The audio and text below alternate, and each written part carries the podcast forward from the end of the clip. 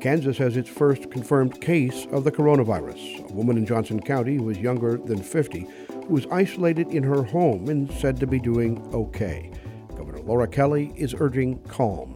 Let me say once again no one should panic over this new virus or this confirmed case. Kansas still is considered at low risk for spread of the virus. Jim Denning, the leader of the Republican majority in the Kansas Senate, is taking some heat from conservatives in his caucus for stepping up efforts to clear a path for the Medicaid expansion compromise he negotiated with the governor. I am not going to go home without taking a vote on Medicaid. The House is getting ready to rewrite the Senate's sports betting bill, and lawmakers are being recruited to help Kansas universities land top flight athletes. I'm Jim McLean, and this is State House Blend, Kansas. Joining me to talk about what's happening, not happening, and about to happen maybe at the State House is Stephen Koranda, State House reporter for the Kansas News Service. Hi, Stephen. Well, hey there.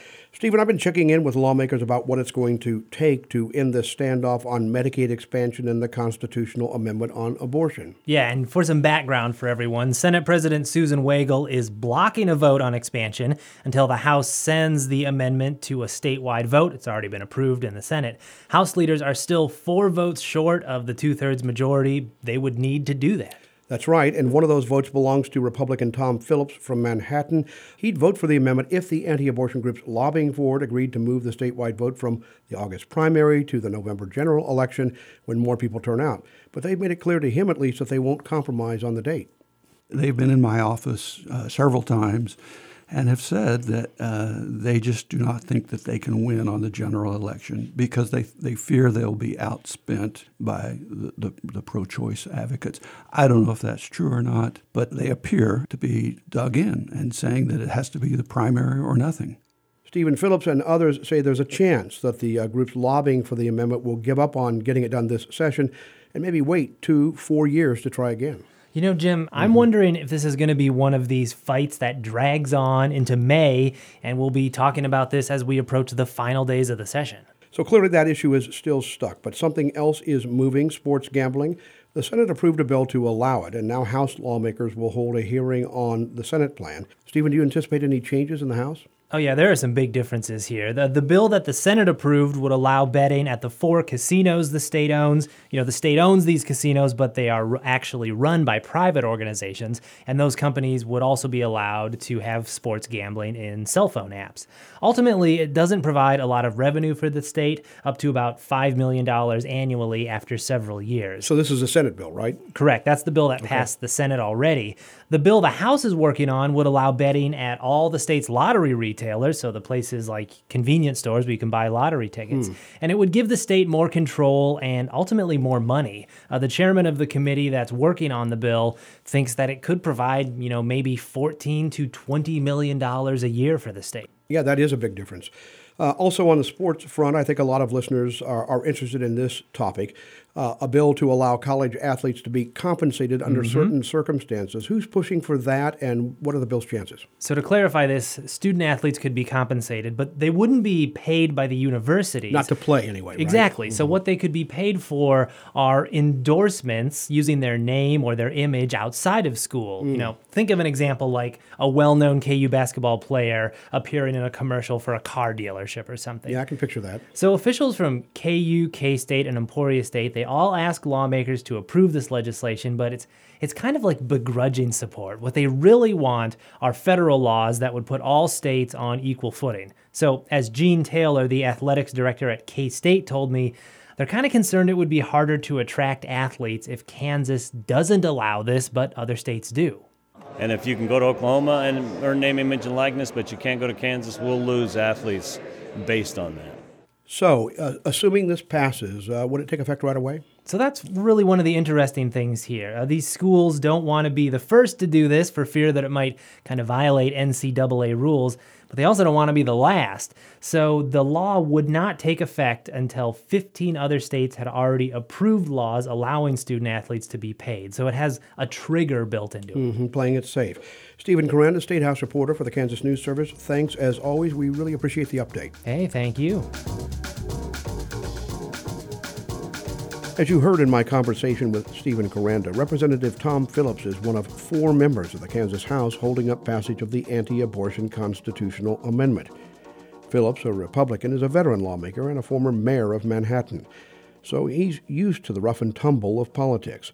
But we wanted to know what it's like to be in the spotlight on this issue, one that's roiled Kansas politics for decades. So we asked him, and he told us you're you're being lobbied by special interest groups. You've got leadership putting pressure on you, and so you know I had some sleepless nights before the vote uh, mm. because I had to really think about what, what I thought was the best uh, way to, to, proceed forward with this vote. And I came to the conclusion that this really needs to be on the general election, particularly a, a, constitutional amendment of this magnitude. It's such a divisive issue, abortion is in our society, mm-hmm. that I think that when you're changing the state constitution, you should encourage the greatest level of voter participation, which occurs in the general election. So that's my vote. The fight, to some extent, is revolving around this question of whether to put it on the primary ballot in August or the general election ballot in November. Uh, you might have a lot of people out there who would shrug their shoulders and say, you know, okay, what, what's the difference? Let me answer that by stepping back for a minute. You know, I was getting a lot of emails uh, after the vote, probably 50% thanking me and 50% saying you need to change your vote. Hmm. I, you know, I don't know what the, the number is, but it was probably close to 1,800 right after the vote. That's a lot. It's a lot for me. That's a lot for a state legislator. Yes, and but I, I whittled that down to actually those that were from my district, and it was less than 50. And so I, I prepared a direct response to each one of my constituents and explained my vote, and and most everyone, either I was, if I had a direct conversation or an email reply, they understood. But what's happening behind the scenes now, there are all kinds of conversations about um, how to compromise on this, how to get this moving so that Medicaid expansion can also move in the Senate, because as you know, Senate President Wagle is holding up any consideration of the Medicaid expansion bill until this issue is resolved, Correct. right? Does that increase the pressure on you in any way? Well, to, to be honest, not really, because I, I didn't make that decision uh, leadership is making the decision to hold everything up. So you're not going to be held responsible for the fact. I, yeah, that's not your doing. I didn't create that situation, you know. And my vote is very clear. You you move the the uh, the date to the general election, and I will be there to vote for this constitutional amendment. But as I understand it. Um, the uh, the anti-abortion groups that are really pushing for the amendment just refuse to consider that. That's my impression. Yes, they they've been in my office uh, several times, and have said that uh, they just do not think that they can win on the general election because they they fear they'll be outspent in campaign dollars by the, the, the pro-choice advocates. I don't know if that's true or not, but they uh, um, they appear at this point in time to be uh, dug in and saying that it has to be the primary or nothing. And and now, now I'm hearing hall talk, chatter that, that they may even wait until the next election cycle or, or, or you know just not even bring the amendment forward this time, which is unfortunate because unless the leadership changes their position, we won't get a chance to vote on Medicaid expansion, which I think is is a shame. Yeah, how would you, I mean? How would you feel about the session if that if it turned out that you were able to resolve n- neither one of these really really big issues? You know, it, well, it's frustrating because. Yeah.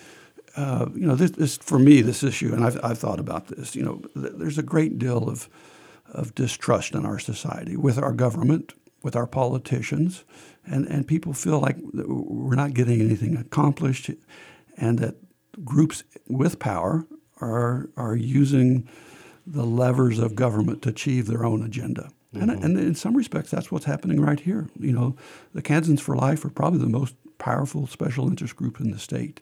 And I should make the listeners understand. I mean, check my voting record if you don't believe me. I've, I have voted pro life in all the nine years I've been here. But this issue is, is important to me that, that when you're, this, this is kind of the core value of our, con, of our of our government to mm-hmm. engage as many people in the process as possible so that we have a functioning government. Mm-hmm. So, so how would you describe as a how many terms are you? Uh, this is my ninth year in this legislature. So you're you're a, you're a grizzled veteran, nine guess, years of the so. legislative uh, wars, and and so you're you probably were better able to anticipate and withstand the pressure that came your way once you cast that vote, right? I think so. Yeah. Uh, you know, uh, uh, if I was a freshman, it would be very difficult uh, to, to to stand up to such a powerful special interest group, and and to be able to go back home uh, with confidence and conviction to explain your vote. And ultimately, I think that's the responsibility of all of us as legislators. You know, you ha- you have to vote what's in your heart because you have to live with the decisions you make every day.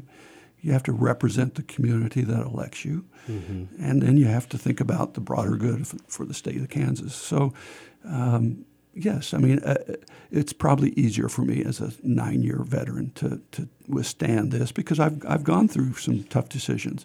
You're sent here to Topeka to listen to the testimony, to engage people on all sides of an issue, to, as you say, check your own conscience, your own heart, and then make a decision, and then explain yourself to voters. Correct and either they are okay with it or they're not. And if they're not, they have options. But that's the way the system is supposed to work. Exactly. I will tell you, I've had a lot of people come up to me in the state house that are, you know, both Democrats, moderates, and conservatives asking me how I'm doing because they feel like I'm probably under a lot of intense pressure and and I'm I'm at peace with my. You seem to be doing just fine. and yeah. so so I tell people I'm doing fine, mm. and uh, uh, I, am sure I'm I'm I make people unhappy with my vote, uh, but uh, that's their problem, not mine. Kansas State Representative Tom Phillips talking about why he's sticking with his decision to vote against sending the anti-abortion constitutional amendment to Kansas voters unless and until its backers agree to move it from the August primary ballot to the November general election ballot.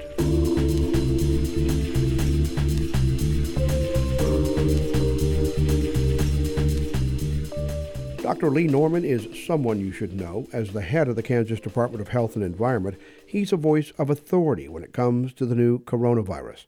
It's his job to make sure that we're ready to deal with the virus now that Kansans are starting to get sick we have been watching what we call the heat map or activity map from around the world and around the country. And we've been watching this for weeks and preparing. And as the cases increase in in the United States, particularly coming in from both coasts and Midwestern cities with larger airports, it's apparent that there's just going to be spread in every one of the 50 states and probably the territories as well. So we're just anticipating it and are preparing for it. What is it about this particular virus that has people so on edge? Uh, we, it's, certainly, it's not the first time, and we've had SARS, we've had various, we've had the uh, the avian flu. Was it? What is it about this particular situation that has people so much on alert? I think it's a number of things actually. One is it's a new virus, and people are less fearful of things that are old and familiar, and there's nothing old and familiar about this. The thing that has me concerned is that there's no mitigating forces, uh, meaning a vaccine or antiviral medications. And I think what has people, besides the newness, is the rapidity of the spread. I mean, this has just come on like gangbusters. Actually, quite a bit like SARS in 2003 and 4, it seemed to go from zero to 100 miles an hour in just no time at all. And we're there again, but with a much higher case count. And then, of course, a rapid dissemination to other continents, other countries.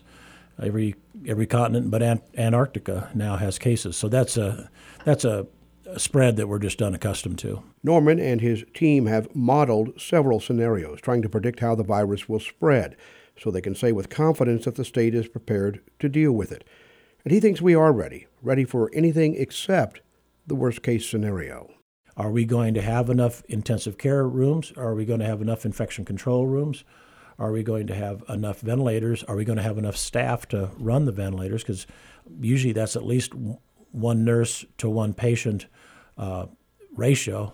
Uh, so that's an expensive um, proposition, and and it, you know, this could go on for a very long time. We have to be mindful of the fact that we want, we don't wear people out. So people, ventilators, rooms. And so what you're talking about then and being prepared for that eventuality is having equipment and staff and being able to ramp up quickly to deal with something like this. And in the current economic environment, particularly healthcare, with rural hospitals struggling and everything else, that seems like a fairly difficult proposition. Yeah, it, it will be, and, and we've modeled it actually. We've uh, we've taken this as, as, a like we did in with H1N1, certainly like we did with Ebola, and we look at it and say, what are the total case counts? What's the case count number? What's the high end? How bad could it get? Yeah, how bad could it get? Right. And we do that for the total case count, for the severity, for the number that require critical care, the number that require ventilators, and the number that are going to die. And then you match that up on what the resources are. Right.